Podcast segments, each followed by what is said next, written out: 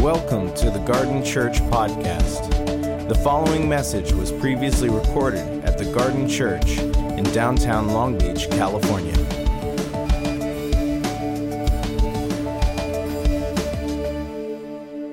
Um, so over this past summer, as you know, if you've you've been here in and, in and out, we've been in various guest speakers with Darren's uh, sabbatical, uh, and he kind of asked me to kind of hold together the ends of the uh, the the conversation uh, by um, pulling back together some of our conversations about disciplines that we had a few weeks ago.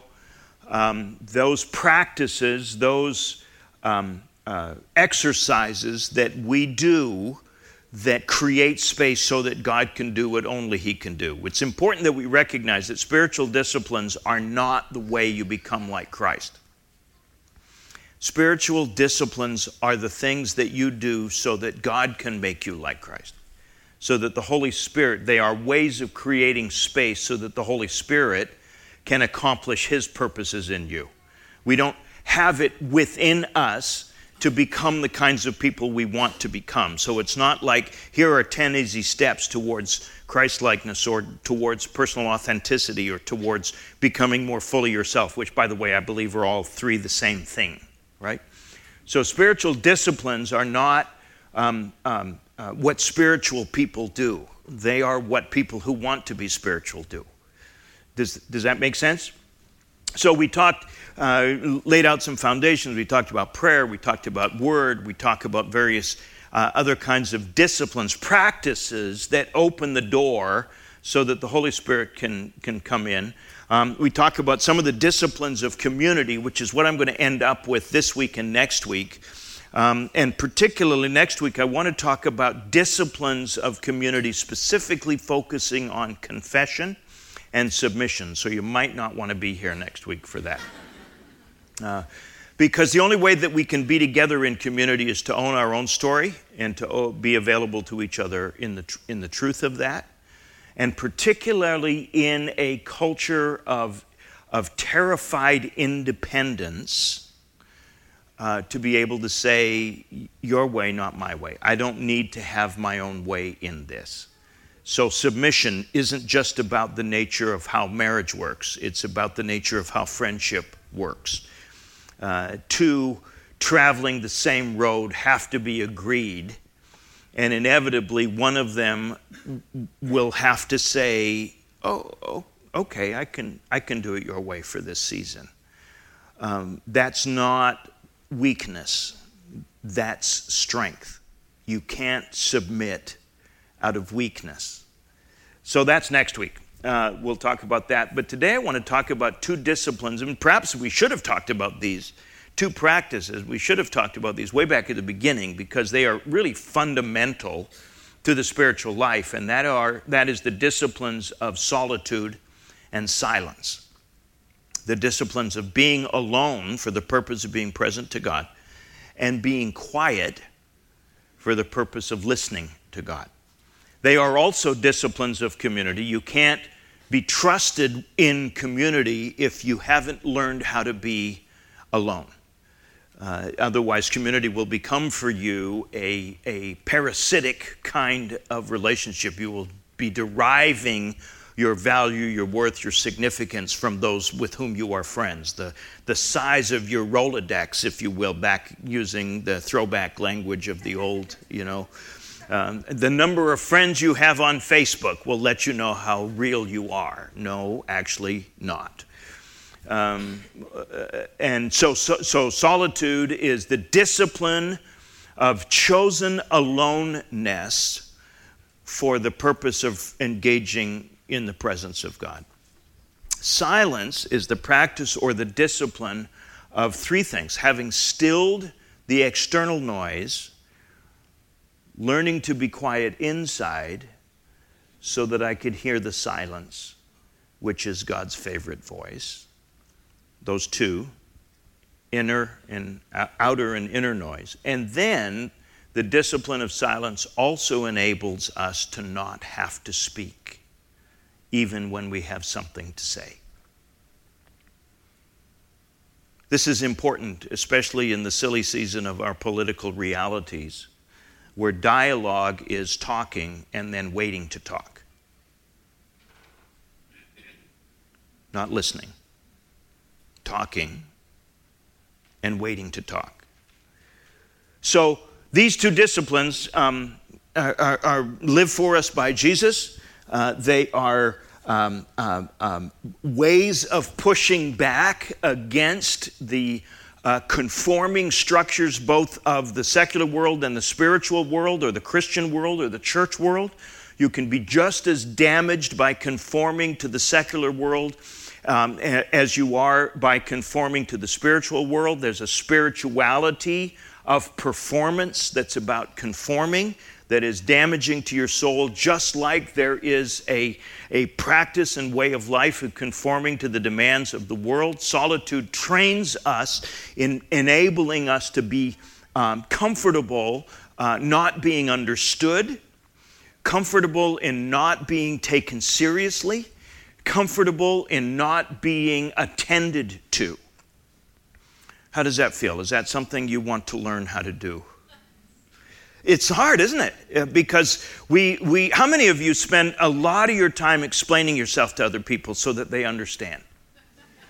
Right? Because I believe if you disagree with me, it's simply because you're not as well informed as I am. So I'm happy to fill you in on the content that I have that you don't have because I'm pretty much convinced that if you will listen to me, if you'll listen to me, you will soon have the kind of degree of wisdom that I have. And of course, then you will agree that my take on life is exactly, exactly the right one. I mean, how silly is that? If two of us agree on everything, one of us isn't necessary.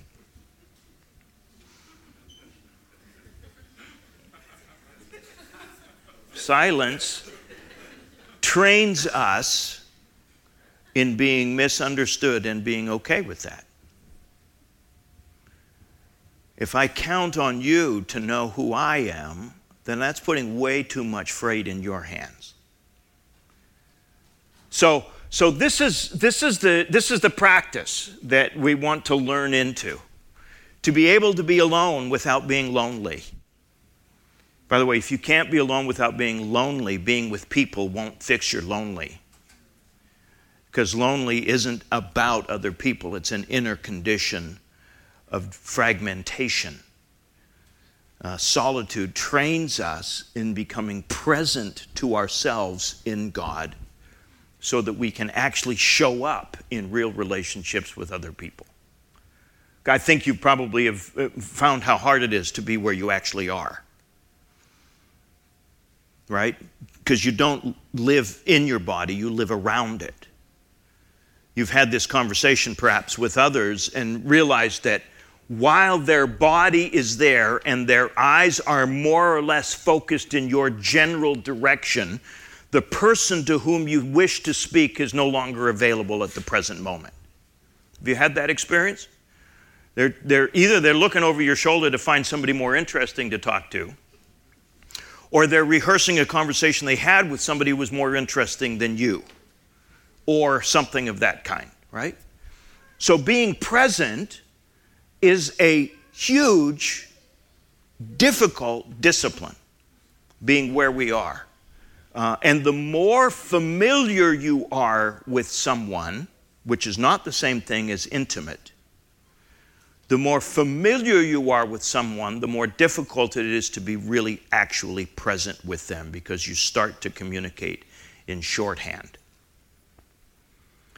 But if there is a full, rich, real presence, then even the silence is rich with meaning. So, this is what we want to talk about for the next few minutes uh, this morning. Uh, we're going to um, look at a, a, framing text that I have found particularly um, challenging and troubling. It's one that we've used or war- worked through in some levels uh, with, with some of you before. But it's from uh, 1 Kings chapter 19, the Old Testament. Uh, we'll go back uh, to, to this season. Ahab told Jezebel everything that Elijah had done. Now, what Elijah had done, just to frame this quickly, is that he had had a throwdown with the prophets of Baal. And you may remember the story, it's on Mount uh, Car- Carmel. uh, where, where, where Elijah, after three and a half years, is frustrated with these people for not uh, pursuing God, uh, uh, uh who has, has uh, brought about a drought in answer to Elijah's prayers so that his people would seek him. And instead of seeking him, they continue to pursue after the generic god Baal, or Baal as we, we, we call him, uh, who ostensibly has authority over wind, waves, weather. And uh, so, so Elijah finally is frustrated with this and finally has this throwdown moment. Bring your best. Bring, bring as many of your best as you can. We're just we're going to settle this. We're going to we're going to build an altar. We're going to put a sacrifice in the altar, and whoever answers that with fire, consuming the altar, let that guy be God. Because anybody who can do that probably is actually God. So, you know the story 450 prophets of Baal all day long, nothing.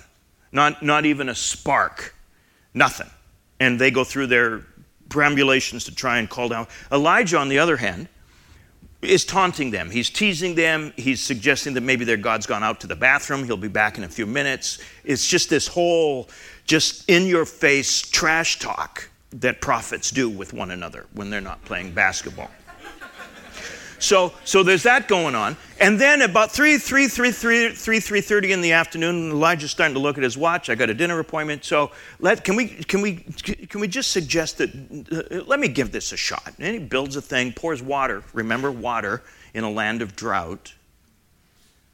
Pours gold over these sacrifices and then stands back and warns everybody else to stand back. And instantly, of course, fire falls, consumes the sacrifice, consumes the altar of stone, incinerated, and the water.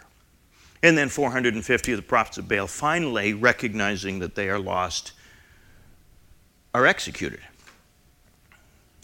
These, however, are the pet prophets of Queen Jezebel and when Ahab, the king, tells Jezebel what Elijah has done, how he's killed all the prophets, Jezebel sends uh, a text to uh, Elijah and says, May the gods deal with me, be it ever so severely, if by this time tomorrow I don't make your life like one of them.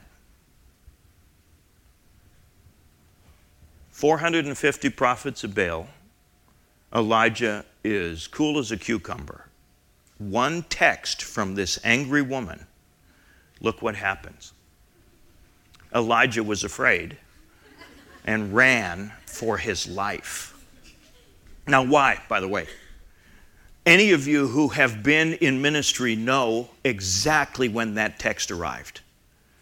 It is when he is on the downside of the adrenaline surge of the high intensity ministry day that he's been engaged in.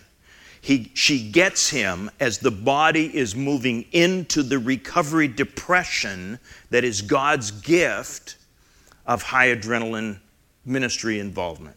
With me? So, so, so as, as he's coming off the high of that um, celebration of God's goodness, the end of the day, he has begun to make it rain again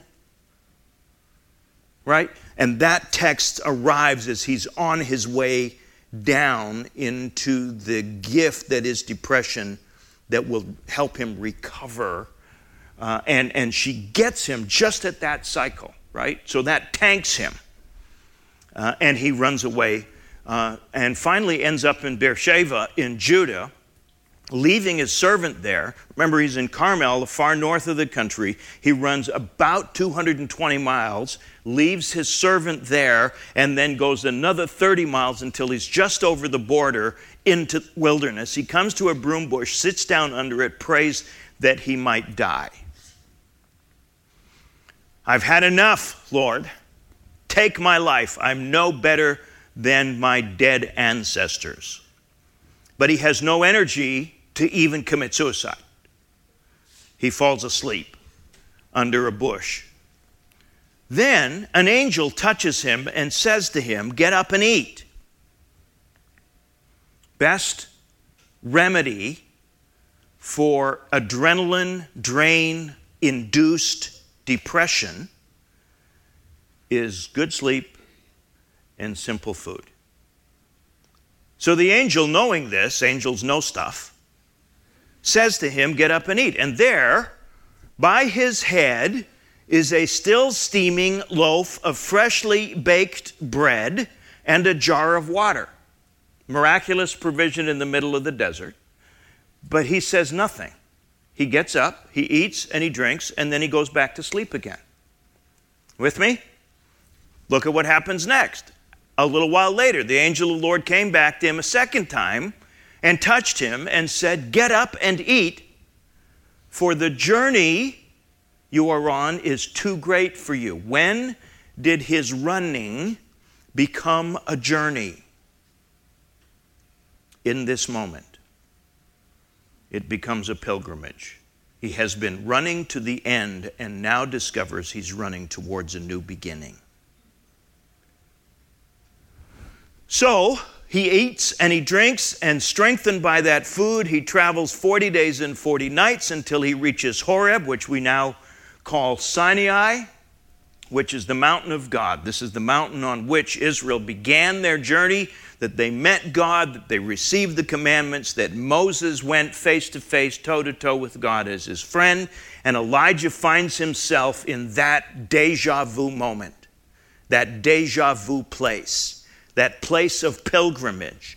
And he there goes into a cave, the Hebrew says, a cleft in the rock, which is intended to signify to all of you good Hebrew scholars exactly where Moses was when he encountered God in Exodus chapter 32 33. God puts him in a cleft in the rock, covers him with his hand, passes by so that Moses can see where God was. That's the scenario. Elijah, you see, is having run from the sight of God's triumph, seeking a God in the way that Moses sought God, seeking an encounter with God similar to Moses. So he finds himself on Moses' mountain, in Moses' cave, and then God answers his prophet's prayer. Now, there's a little bit of snark in God's response. How many have a snarky God every once in a while? Just three or four? Okay, because look at what he says. The word of the Lord came to Elijah. What are you doing here, Elijah? What are you? You're not Moses. Doing here, this is, this is Moses' cave. What are you doing here? What are you doing? Here. Elijah. You with me? He replied, I've been very zealous for the Lord of God Almighty. The Israelites have rejected your covenant. They've torn down your altars. They've put your prophets to death with the sword. I'm the only one left and now they're trying to kill me too. Anybody get a little bit of entitlement coming through there? Right? This should not be happening to me. This should not be happening to such as me. If this is how you treat your friends, no wonder you have so few of them. Okay? Now, please notice how God responds. Go out and stand on the mountain in the presence of the Lord, for the Lord is about to pass by and you can feel the surge in Elijah's little soul. Because this is the language that God used to Moses when he was about to pass by. So Elijah thinks, I'm going to get the same encounter with the glory of God that Moses had. So cool. I knew I had it in me. Now, this is all inner dialogue for Elijah. It's not written in the text of Scripture at all. But everybody okay with how I'm playing with this? You're doing all right? All right. So, he, God is about to pass by. Then a great and powerful wind tore the mountains apart and shattered the rocks before the Lord. But the Lord wasn't in the wind. Now, why would you think he would have an expectation that the Lord would be in the wind? Why would God make the wind blow such that the mountain is being pulverized by this wind that blows? Why would God do that? Because God did that the last time Moses was on this mountain. This is the same word that is used to translate that trumpet sound, that sound of wind. It's the same word, by the way, that references what happened in the day of Pentecost in Acts, in Acts chapter 2. The wind is blowing ferociously. Elijah is getting geared up for a one on one. He has an expectation that God will be in the wind because God was in the wind last time. And what does he learn? God's not in the wind. Oh. Okay, part two. After the wind, there was an earthquake. But God was not in the earthquake. Why would he expect him to be in the earthquake? Because the last time God met Moses on this mountain, guess what one of the signs of God's coming was? An earthquake. No, just an earthquake, not the presence of God. Okay. And then the cruelest blow of all. After the earthquake came a fire but the Lord was not in the fire. Do you ever feel you're being teased by God? Why, why fire? Well, you know why fire. Because the last time God met Moses on this mountain, guess what one of the manifestations of his presence was? Fire. The last time God met this lonely prophet on the mountain Carmel of 250, 260 miles north, guess how God showed up? Fire. What does Elijah want from God? What he has always had from God. He wants God to do it again. He wants an encore with a relentlessly, endlessly creative God. He wants God to do again what God has always done. And God is not in the fire. Fortunately, there is enough life in the soul of this prophet, having eaten the bread and drank, drunk the water, that this journey is not pointless. Look at what happens next. After the fire came a gentle whisper. The Hebrew here literally reads, the sound of the thin silence. And as soon as Elijah heard the silence, he pulled his cloak over his face, went out, and stood at the mouth of the cave. God was present in the silence, not in the fire, not in the earthquake, not in the wind, in the silence. What is God doing? What he is doing is training his prophet into the new. away from the spectacular, away from the signs of his presence, to an intimacy that only silence and solitude can convey. If your or my understanding of God is anchored in what God has done again, and I demand that He do it again, I ought not expect maturity as the outcome. Some of you started your career in Christ with answered prayers, people being healed, coming to faith, miraculous kinds of things. And in the last few months or years, you have heard nothing. What is God doing? Has He abandoned you? No, He's inviting you into an intimate relationship that is not performance based. Is it because he doesn't love you? No, it's because he can trust you with silence. You will become aware once you have tuned your heart to silence, to stillness, that it is God's favorite voice for those whom he loves. When Jude and I uh, were first dating, we used to go out for lunch and or coffee or whatever. And we'd sit in a restaurant and we'd look at the old people around us, those in their 30s. And, and um, you know, they've been married for all of five or 10 years, and you know what they were doing? They were sharing a meal together in silence. And we thought, those poor people, that will never happen to us.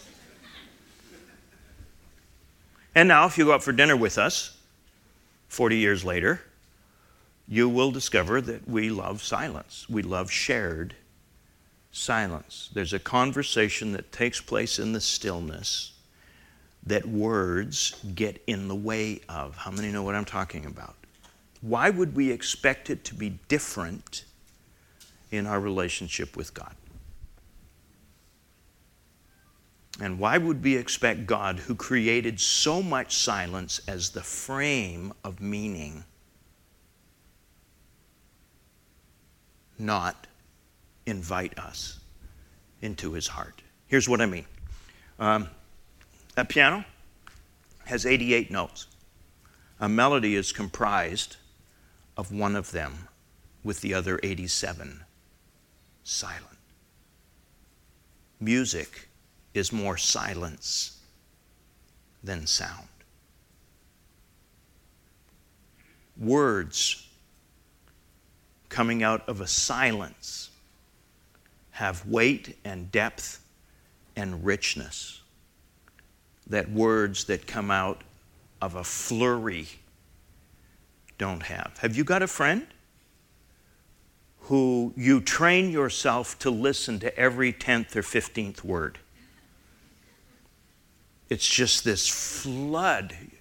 How can people talk without breathing?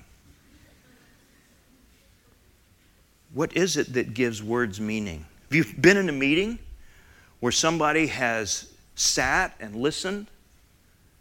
They're attentive, they're present, they haven't said a word for an hour, and everybody's starting to kind of look over at them. What are, what are you even here for? And then at the end, they say one or two sentences that gathers the whole hour together and frames it with meaning. That is speaking out of a listening, a trained, a present silence. Words that come out of silence have depth, rich meaning that words that come out of noise don't.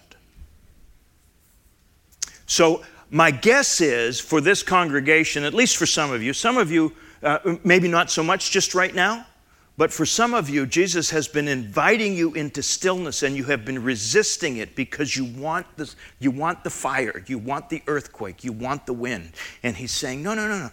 Come, come. Uh, can we just be together and watch, watch the fire? Can we be still so that you can know that I'm God. The more we are conformed, the more we become fragmented, the more we are shaped by the world and its expectations and demands on us. And by the world, I don't mean necessarily, although it includes the secular world, advertising and relationship, and because every, everybody else will tell you how your dating life ought to be, or how your marriage ought to be, or how your career ought to go, or how you should manage your money, or your sexuality, or your free time, or your leisure time. And there's, there's an app for that. And the more you let those voices, loud and persistent, define your sense of self, the more conformed to them you are, whether it's a Christian voice or a non Christian voice whatever that means, the more you will become fragmented, disintegrated, defined by doing, and needing performance and busyness. In order to be reintegrated, to come back together, we need to come apart before we come apart. Where did we learn this? We learned this from Jesus who had no problem whatsoever getting up a great while before it was yet day and going to a lonely place to pray. If Jesus needed to do that, guess who else needs to do that? It's hard work, isn't it? It's hard to be still, it's hard to be quiet. And especially in our culture, I got to be honest, solitude is probably going to be necessary for silence until you've learned how to be still inside. Having learned to quiet the external noise. Some of you were with me way back when we did soul care uh, at, at the coffee shop, okay, and um, started to exercise some disciplines of little silences, not turning on the radio or the um, uh, or the, the, the podcast when you get in the car. Some of you don't even, some of us don't even make a choice. The radio is always on. We walk in the house, the TV comes on. What would happen if we would start to inject little stillnesses, little manageable silences, little spaces for actual stillness?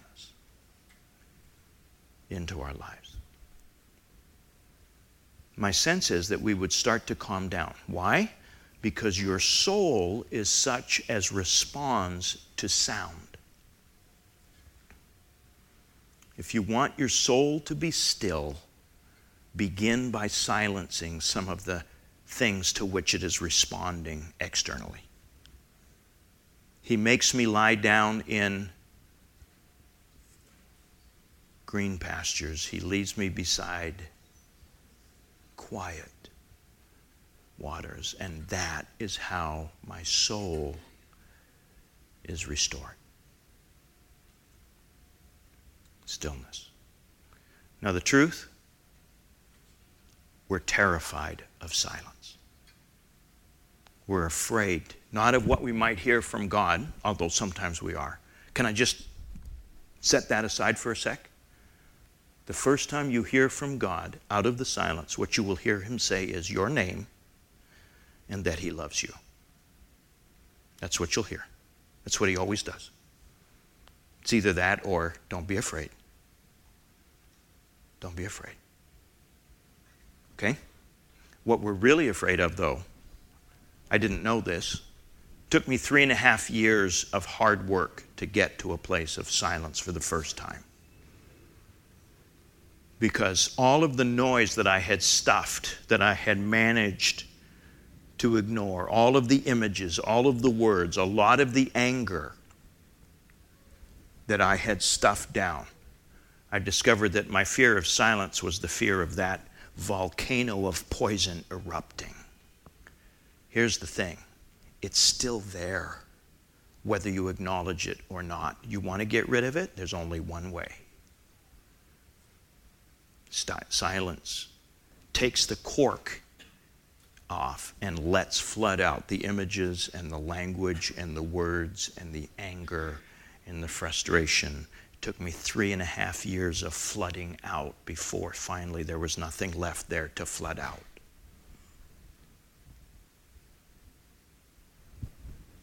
I get it.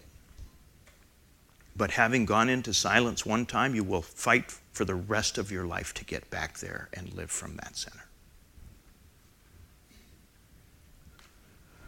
Because you discover that silence is not empty, it's actually full and rich and thick. If you've ever gone into a recording studio that is soundproofed, you know how heavy silence actually feels, even at the body level. So we're invited into this um, silence that's external and silence that is internal. I forgot when I started. How am I doing, Brooke? Am I doing okay? Okay. Well, you guys are just going to be here till I'm done anyway, so. Um, I, I, will say this those of you who are extroverts, the two thirds of you, three quarters of you that are extroverts, will find the initial journey into silence much, much easier than those who are introverts. And the reason is extroverts re- take energy from the outside world. They, they, it's just extroversion is about how you receive energy. So if you just create some space away from defining relationships and, and, and, si- and noises, then almost very, very quickly, once you get over the initial awkwardness of it, extroverts are able to become and, and move in silence. The problem with we who are introverts is that we receive energy from silence. We receive energy from being by ourselves. So, so I will carry on some of my most uh, meaningful conversations with nobody else in the room. It's just in my own head. How, how many know what I'm talking about? Right? So, so when I'm in a, a place of solitude, when I'm alone, having stilled the external noise, it's like finally we can get down to business here. We can, and that that's that that takes a little while to uh, calm down. I have to have a, um, a mantra. Psalm 23 is my mantra. I keep coming back to that and stilling and stilling. You know, we can think about um, gerbils later. We can think about the squirrels leaping in the tree later. We can think about how we're going to pay for retirement later. We can think about all of this because when you all the trees in every forest and every every country start leaping when you go into the stillness. By the way, that's not unique to you. That's just the way the way the way it is. So that silence then trains us in, in the silence of not speaking, of not having to have the last word, of weighing our words, of thinking before we speak, of training us to hear, to listen. And in solitude, we learn how to be genuinely present where we are. One of the uh, writers on uh, uh, uh, John Ortberg writing on his friendship with Dallas Willard, who was one of my mentors in uh, my doctoral program, um, talked about how when he was with Dallas, he had the sense that he was the most important person in the world and that there was nobody else that Dallas would rather spend time with.